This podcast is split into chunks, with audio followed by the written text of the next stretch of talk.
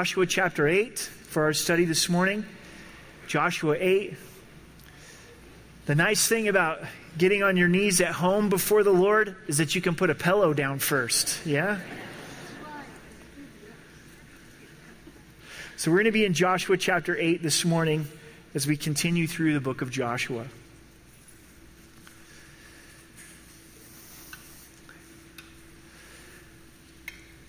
Starting over is difficult, it's humiliating, it's downright no fun. I think of in our home and in our house of some family games. And if you've got young kids, I think you can relate, especially if you've got three young daughters. When it's Cartier family game time, no doubt Candyland has to come out of the closet. And if it's been a little while since you've played Candyland, let me refresh you. You're trying to get to King Candy to win. And a family trait in our house is you always play to win. Doesn't matter if you're three years old, I'm not giving you a free victory in Candyland, right? so you're trying to get up there to, to King Candy, and then if you get the gumdrop guy, you've got to go almost all the way back to the very beginning of the game. And that's nothing compared to Chutes and Ladders. Oh, Chutes and Ladders. Man, the ladders are great. You zip right up. But if you look at the engineering of the game as you're coming across the top to try to go to victory, you're going to hit a slide, aren't you? You're going to hit a chute and you're going to go way back down to the beginning of the game and you're going to have to start over. As much as we don't like having to start over, it's a reality of our lives. We're going to have failure. We're going to have our own Ai experience. Last week we saw Israel face their first defeat. Joshua didn't pray, he didn't seek God's guidance. Achan walked in tre- trespass and rebellion, and it affected the whole entire congregation of Israel. Good news God's not done with Israel. He picks them up, he dusts them off, he says, Okay, it's time for you to start over. In church, Rocky Mountain Calvary, in Christ Jesus, there's always the opportunity to start over. There's always the opportunity for God to rebuild our lives, and He'll begin in the place where we compromised. He'll begin in the place where we experienced defeat. We're going to look at three things this morning as we go through the first 30 verses of this chapter that I think are key principles for us in starting over and allowing the Lord to rebuild and restore our lives. Verse 1 of chapter 8 Now the Lord said to Joshua, This is number one, if you're taking notes and write it down, is if we're going to start over, is we've got to hear God's instruction. This is what's changed from chapter 7 is they didn't hear God's instruction. Now Joshua's listening. Many times in our lives after we've failed, after we've experienced defeat, death and destruction, we go, God, I'm ready to listen. You've got my attention. You have my ear. I want to hear what you would say and what you would speak to me. God's always longing to give wisdom. He's always longing to give guidance. He would have liked for Israel and Joshua to seek this guidance in chapter 7, but it's never too late. James chapter 1 tells us whoever lacks wisdom. I can fit that criteria. I lack wisdom. Whoever lacks wisdom, let him ask, and God will give it generously, liberally. He longs to provide that wisdom if we'll ask in faith and not be double minded. More than any other generation, we have tremendous access to the Word of God. We're blessed. I remember when I first started following the Lord and got excited and geeked out about the Scriptures, my parents exposed me to a Strong's Concordance. You remember those? This big, huge volume they put in my hands. And if you wanted to look up a verse on anger or forgiveness or bitterness or grace, you look it up in the Strong's Concordance in the Old King James Version, and it would tell you all the places in Scripture that the word grace was used. And if you're really fanatical, then you could look in the back of the Strong's Concordance and look it up in Greek or Hebrew, based if you're in the New Testament or the Old Testament. If you're still using a Strong's Concordance, I got to tell you, there's a much easier way today because of the internet, right? You go to BibleGateway.com, and church, there's no excuses. You type in the word bitterness, and every place that it's listed in Scripture, it comes up in a millisecond. Bam, it's there. No longer can we sit back in our comfort and say, I don't really know what God has to say about this struggle that I'm going through. Because I can go on to Bible Gateway or some other search engine, and before you know it, it's listed there for me. Can go to blueletterbible.com and look it up in Greek and look it up in Hebrew. We have access to the Word of God. But do we have the hunger and the brokenness to really want to know what He has to say? You know your Ai. I know my Ai. And we know from last week's study, our Ai is not hidden. And as we deal with the sin and repentance, then we continue on in this process of restoration. And we get alone with God. We do the work. We search out the scriptures and hear what God has to say. Also, a consistent devotional life as you read through books of the Bible. I've found that where I am in my devotions, a lot of times, is right where I am at life. Say I'm reading through Proverbs, and exactly what I need to hear as I take the time to read the Proverbs hearing God's voice, hearing His instruction, is the key to starting over, is the key to God rebuilding our lives. We experience defeat because we departed from His instruction. We'll experience victory as we hear His instruction. This is what God has to say to Israel Don't be afraid, nor be dismayed. Whenever God says that to a group of people, it's because they're afraid and they're discouraged, they're dismayed. Otherwise, God wouldn't say it. We can relate. Can you relate? If you've failed in a particular area, if I've failed in a particular area, the last thing I want to do is go back to Ai and start over and deal with it. And as I approach this area of my life, I get fearful, I get discouraged, doubt comes in, and God's there, our good shepherd, saying, Don't be afraid, don't be dismayed. I'm with you. I can bring victory in this area of defeat. This encouragement would have brought Joshua back to his commission when God said, Be strong and courageous. Don't be afraid. Don't be discouraged. Is there fear and discouragement that's keeping you from starting over? That's keeping you in that place of defeat and destruction? Let's go on and continue with verse 1. Take all the people of war with you, arise and go up to Ai. God says, Joshua, this time when you go into Ai, be all in. Don't go 80%. Don't go 20%. Don't be overconfident. Take every resource, take every warrior, and go after Ai. And as God builds us up in an area of weakness, I think it does take for us to press in and put everything towards that particular area in our life. See, I've given into your hand the king of Ai, his people, his city, and his land. Take special note of this. God's saying, Remember my promises and my power. This is good news. God's promises towards Israel didn't change even though they messed up. A lot of times we think if we mess up, if we sin, we walk in rebellion, that God's promises towards us have changed. God wants us to deal with the sin. There's the importance of repentance and getting right with the Lord. But as we come to Him, his promises for us haven't changed. And God reminds us of that. Look, this, this is what I desire to do. I desire for you to have victory in this area of your life, to not continue to walk in anger or lust or covetousness or drunkenness or sexual immorality. These are my promises, and this is my power. Please don't mishear this or misunderstand this.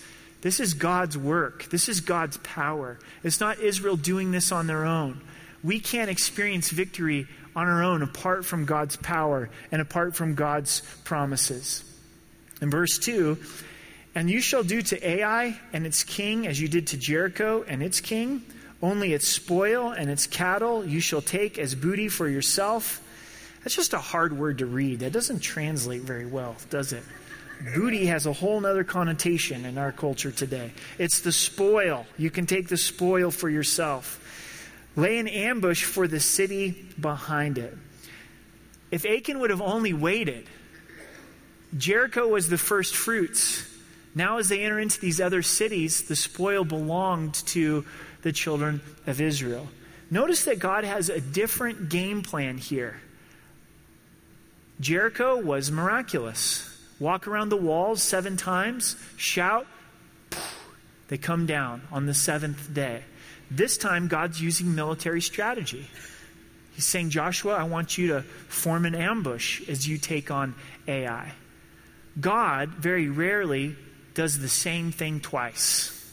When you're looking through the Gospels, he does a unique work in each person's life. He doesn't change, his word doesn't change, but how he brings about victory is always different. And a lot of times we look and we go, well, that's how God worked in that person's life. Or that's how God worked in, in that church. Or this is how God worked in my life 20 years ago. And we take the Jericho stamp and we try to stamp it on every challenge that we have, and it doesn't work.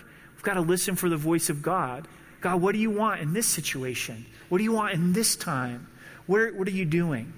One of the things that we strive to do here as a church, and please pray for us in this, is we don't want to take what we did last year as a church family and just automatically, without seeking the Lord, say, what we did in 2012, we're going to do in 2013.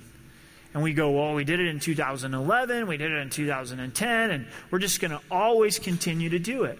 Like this week was a great week. We had Vacation Bible School, VBS, and God really blessed it and moved it. I think it was one of the best VBSs that we, we've ever had. And thank you, thank you, thank you for those of you that served to make that happen. There was hundreds of kids here. And God was impacting their hearts and lives for eternity. But I've got to tell you, it's not a guarantee that we're going to do it next summer. Because we've got to stop and pray as we plan out the year's calendar and say, God, what do you have for us? And if He gives us peace and encourages us in it, we'll do it again. But He may be leading and guiding in, in something new because we don't want to just take that stamp and put it over next year's calendar. We want to seek his heart. And the same's true in all of our lives. It's a completely different game plan here when it comes to Ai. We're going to look at verse 3 through verse 8. I'm going to read, read with me. So Joshua arose and all of the people of war to go up against Ai. And Joshua chose 30,000 mighty men of valor and sent them away by night.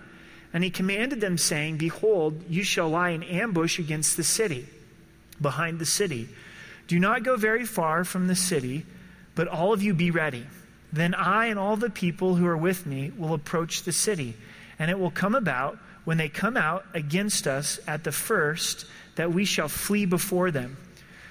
For they will come out after us till we've drawn them from the city, for they will say, They are fleeing before us as at the first. Therefore, we will flee before them.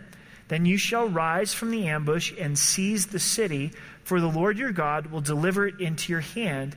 And it will be when you have taken the city that you will set the city on fire, according to the command of the Lord you shall do. See, I have commanded you. So point number two for consideration is this is map out a plan.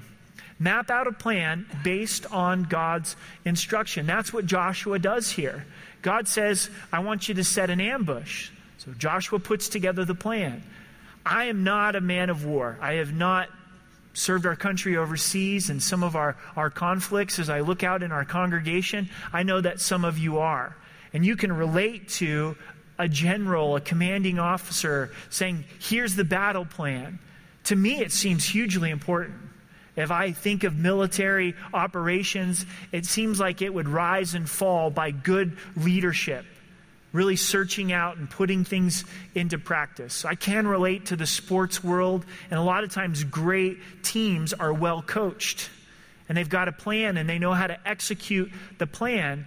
And see, church, we've got a real enemy that wants to come against us, and we've got to map out a plan as well. We've got to hear God's instruction and then put together a plan. Joshua's plan was to split up the warriors into two groups. And first group of warriors would come to the city and then they would run away. And God's actually going to use their failure. God will use everything.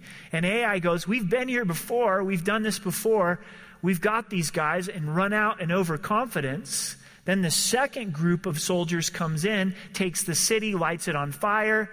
And then you've got the men of Ai, the warriors of Ai. They're sandwiched, they're, they're trapped in between the two. And this was the plan. Can I ask you a question this morning? In your own Ai, in the place where you've experienced defeat, have you mapped out a plan? We know it's a weakness. I know my weaknesses. You know your weaknesses. So, what is a plan that we would have? And I think God in His Word actually gives us a plan of how to handle temptation. I want to take a few moments to, to lay that out. And the first thing that we need to do in our plan is take the first exit of escape. When you're coming into Colorado Springs, say you're coming from Monument, you're driving into Colorado Springs, there's several exits. I think the first official exit inside of the city limits may be Briargate or Interquest. You come past that brown sign that says Colorado Springs. I don't know why we're known as the colorful state. Does that ever bother you a little bit? You know, like our state logo is like the colorful state. We're the brown state. You know what I'm saying? We're the Rocky Mountain state. But anyway, so we've got our brown sign, and we come into Colorado Springs, and there's that first exit that you, you may take. And when we're on the highway of temptation, we need to take the first exit of escape. That's what the Lord has provided for us. That has to be our plan. In 1 Corinthians 10 13, it says, No temptation has overtaken you except such as common to man. But God is faithful, who will not allow you to be tempted beyond what you are able, but with the temptation will also make the way of escape that you may be able to bear it. God will always provide the way of escape. So we're being tempted. The first thing that we do is we run from that temptation. Remember Joseph with Potiphar's wife?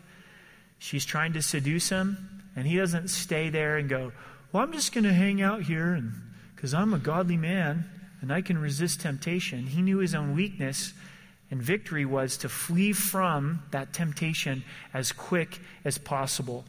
We take the first exit of escape, but then we run to Jesus. In Hebrews 4, verse 15 and 16, it says, For we do not have a high priest who cannot sympathize with our weakness, but was in all points tempted as we are, yet without sin.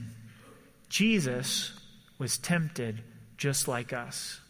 For temptation to be a temptation, it has to be a temptation. That's profound, isn't it? For temptation to be a temptation, it has to be a t- temptation. Let me give you an illustration. If I go over to King Soopers here in just a moment after church, it's not a temptation to overeat on asparagus. It's just not, you know? I could, I could even buy them out of asparagus and take it all home, and I'm not going to overeat on asparagus. That is not a temptation. But the ice cream is a temptation. On these hot summer days, yeah? Yes and amen. It's very easy to buy a half gallon of ice cream for me and eat it in one sitting, right? So, what I want us to understand is God in human flesh, all God, all man, allowed himself to be tempted. In his humanity, he was actually tempted to where now he knows exactly what it feels like. So I'm in the midst of temptation. I want to run to Jesus, knowing he understands. And verse 16 of Hebrews 4 says, Let us therefore come boldly to the throne of grace, that we may obtain mercy and find grace to help in time of need. We run right into the presence the very throne room of God. We say, Jesus, I know you understand this. Would you please help? And He'll give the grace and the mercy. And we want to use the power of the Word in mapping out a plan. Psalms 119, verse 11 says, Your word have I hid in my heart that I might not sin against you. Sometimes God's word in our hands, God's word on a three by five card, on our phone, isn't close enough. We need God's word in our heart. So we do the work beforehand. We've got this area of struggle in our lives. We memorize some verses on anger. We memorize some verses on lust. We memorize some verses on unforgiveness. Then, when the temptation comes, we use the power of the word. When Jesus was tempted in Matthew chapter 4 by Satan in the wilderness, how did he overcome temptation? Every time he quoted scripture, and he didn't quote a whole entire chapter, he quoted small sentences of Scripture. Man shall not live by bread alone. You shall not tempt the Lord your God. He gave us an example that we can follow, where we can have God's word ready and use in that time of temptation. If we continue to experience defeat in our lives, We need to step back this morning and go, God, I want to hear your instruction and I want to map out a plan. So that when the temptation comes, we already know what we're going to do. Because if you're like me, if I haven't decided in the sanctuary, then it's too late in the time of temptation. If I don't decide beforehand, then when I come to the temptation, I'm just going to give in to the sin. In verse 9, Joshua therefore sent them out and they went to lie in ambush and stayed between Bethel and Ai on the west side of Ai. But Joshua lodged that night among the people. Our third point is take action. It's very simple, but this is where the rubber meets the road. Joshua had heard from the Lord, he'd mapped out a plan, but now he takes action. He's actually sending out the men for ambush, and we're going to see action after action after action in these next few verses. Then Joshua rose up early in the morning and he mustered the people. And then later he was going to catch up the people and mayonnaise the people, but here he mustered the people, okay? That was for your 4th of July barbecue. That was for free, you, just for free, right there. And went up, he and the elders of Israel, before the people of Ai. This great general, he rallies the troops. The greater than Jesus rallies us to start over, rallies us to get up and to begin again. Maybe you're struggling throughout this message of saying, I just don't want to start over. I've heard it so many times that I can have victory in these areas of struggle, and I've tried and I've failed, and I've tried and I've failed. That process is going to continue to happen, but it's important for us to get up to start over and to seek the victories that only God can bring in our lives. And you know what rallies me, what rallies us? It's not motivational talks. It's not pastors screaming and yelling. It's Jesus. As he hangs upon the cross, it's our loving Savior who comes to us in the stillness of the night and says, I love you. I died for you. And I want something better for your life, and I can bring victory in this area of defeat. Jesus musters the people, Jesus rallies the people. The action that takes place in verse 11, read with me down to verse 14. And all the people of war who were with him went up and drew near, and they came before the city and camped on the north side of Ai. Now a valley lay between them and Ai. So he took about 5,000 men and set them in ambush between Bethel and Ai on the west side of the city. And when they had set the people, all the army that was on the north of the city and its rear guard on the west of the city, Joshua went that night into the midst of the valley.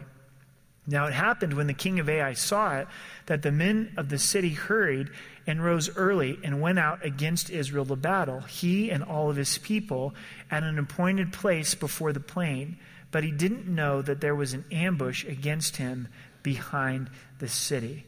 So the enemy takes the bait. The enemy's overconfident here. Verse 15 And Joshua and all of Israel made as if they were beaten before them, and they fled by the way of the wilderness. So all the people who were in Ai were called together to pursue them, and they pursued Joshua and were drawn away from the city. There was not a man left in Ai or Bethel who didn't go up after Israel. So they left the city open and pursued Israel. Then the Lord said to Joshua, Stretch out the spear that is in your hand toward Ai, for I will give it into your hand. And Joshua stretched out the spear that was in his hand toward the city. I love this. In the midst of the battle, in the midst of this chaos and all these warriors, and the men of Ai coming out and they're, they're fleeing away, Joshua has the sensitivity to hear God's voice. See, he got God's instruction before he went into battle, but now as he's implementing the plan, as he's taking action, he's open to God speaking to him. If you know Christ as your Savior, you're the temple of the Holy Spirit. The Holy Spirit lives inside of you and knows us better than we know ourselves. And the Holy Spirit's going to speak to us and say, hey, be careful. Don't deal with your kids right now, because if you do, you're going to lose your temper and you're going to sin in your anger. The Holy Spirit's going to speak to us and say, I see those thoughts. I see your eyes, and you need to turn away.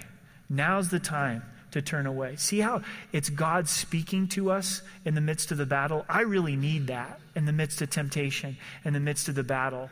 To have the Holy Spirit speak to my heart and have my ears be in a place that I'm listening.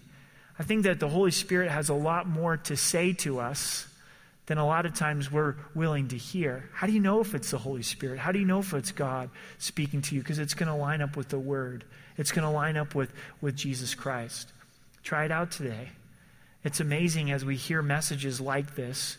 We could have a challenging afternoon, right? We're in the midst of the battle. Don't do it alone. God's leading and guiding and directing in the midst of the battle. In verse 19, so those in the ambush arose quickly out of their place. They ran as soon as he stretched out his hand, and they entered the city and took it and hurried to set the city on fire. And when the men of Ai looked behind them, they saw, and behold, the smoke of the city ascended to heaven. So they had no power to flee this way or that way. And the people who had fled to the wilderness turned back on their pursuers. Can you imagine? You're thinking, oh, we've got the upper hand. These guys are running. And you look back and you go, who just blew up our city? What's happening? And here's all these warriors that are inside your city walls. And they look, they're trapped this way. They look, they're trapped that way. And the ambush worked. In verse 21. Now, when Joshua and all of Israel saw that ambush and had taken the city, and that the smoke of the city ascended, they turned back and struck down the men of Ai. Then the others came out of the city against them, so they were caught in the midst of Israel, some on this side and some on that side, and they struck them down, so they let none of them remain or escape. But the king of Ai they took alive and brought him to Joshua. Saul, King Saul, failed at this moment in a battle that the Lord had given to him, and he spared the king. But Joshua is going to obey completely in verse 24. And it came to pass when Israel made an end of slaying all the inhabitants of Ai in the field, in the wilderness, where they pursued them, and when they'd fallen by the edge of the sword until they were consumed, that all the Israelites returned to Ai and struck it with the edge of the sword. So it was that all who fell that day, both men and women, were 12,000, all the people of Ai. For Joshua didn't draw back his hand with which he stretched out the spear until he'd utterly destroyed all of the inhabitants of Ai. He completely obeyed. After the sin of Achan, it's imprinted on their hearts and their mind of a complete obedience to the Lord. Scripture tells us in James chapter 1 to not just be hearers of the word, but to be doers. If we're just hearers, we're like someone who looks at themselves in the mirror and forgets what they look like. Sometimes that would be a nice option, really, you know. But we can't forget what we, we look like. And so God's word's a mirror. And it exposes what we look like. And instead of just ignoring that, then to be a doer of God's word. What is it that God's been speaking to your heart in this area of weakness that you have? As you've mapped out a plan, then take action. Has the Lord been putting on your heart to spend time in the Word? Then do it. Has the Lord been encouraging you to being, do a Bible study with your teenage daughter and say, hey, look, Monday nights is our night, and we're going to have date night. And these are some things that I want to share with you as your dad, as, as your mom. You know, has God challenged you with some things out of chapter 7 from last week, and yet you find yourself another Sunday morning and really action hasn't taken place? It, it's time to take action. It's the action that's the difficult part, but that's where the blessings come. We think about as December approaches, it seems like six months goes so fast, half of this year is over. What generally happens in December? We, we eat way too much, don't we? I mean, there, there's just so much good food around Thanksgiving and Christmas, and it's cold outside. I mean, what else are you going to do? But eat a lot, right? And drink a gallon of coffee and have some good, yummy stuff. And so then what happens in January? We all get back to the gym. We're like, I got to go back to the gym. And 24 Hour Fitness sells all these memberships, and it's crazy for two or three weeks. And then by Valentine's Day, it's all gone, right? We really haven't taken permanent action. I've been trying to exercise a little bit more, not because I like it, but because it's necessary. And I'll do good for a couple months and then I'll slack off for a month. And it's like, I gotta get, I gotta get back to this. But it's important for us in our lives to step forward and do the things that the Lord has placed on us. Now, did you notice we just read some pretty intense verses?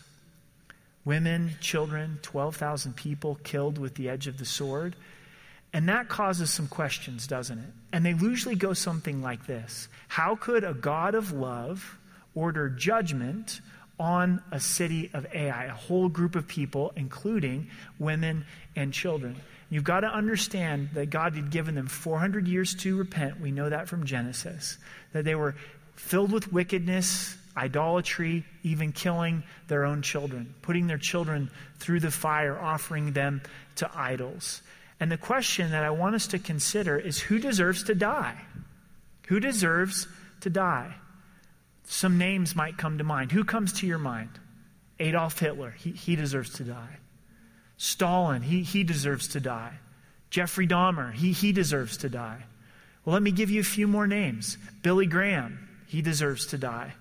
Alistair Begg. He deserves to die. Great Bible teacher. Every single one of us. I deserve to die. Why? Because that's the truth of God's word. We find in Romans 3:23 all have sinned and fallen short of the glory of God. We go on to Romans 6:23 for the wages of sin. You want to circle wages. Wages is something you deserve. If you go to work, you deserve a paycheck. Our wages before God is death. Spiritual separation from God for all of eternity. Thankfully, the scripture goes on but the gift of God is eternal life through Jesus Christ our Lord.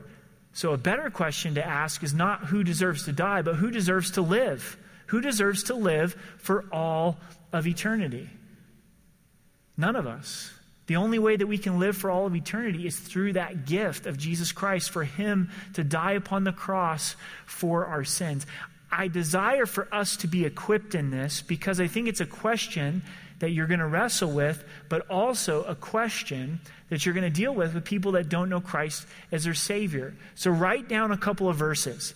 Ezekiel chapter 18, verse 32 says this For I have no pleasure in the death of the one who dies, says the Lord. Therefore, turn and live. Don't get the wrong impression of God. He doesn't delight in giving judgment. He doesn't take pleasure when someone has to experience his judgment.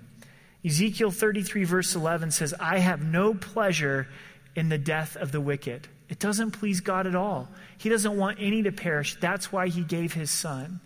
It's like this What if I came to you and I said, You know what? My family and I, we've decided that we want you to live in our home. We've got some pretty good food. It's not the best food, but it, it is great food. My wife's a great cook, and sometimes I even cook some gourmet things like tacos and spaghetti, but we, we want you to come live in our house. And we've got, a, got an extra bedroom. We've got this far, far out idea. We'll even let you take showers for free. We're not going to charge you for showers. Even with the water restrictions, you take a shower and all of a sudden your utility bill, bink, you're over the limit. You're like, man, my utility bill is a fourth of my mortgage. What in the world's happening? But we're going to give you free showers. You can take as many showers as you would, would like to have.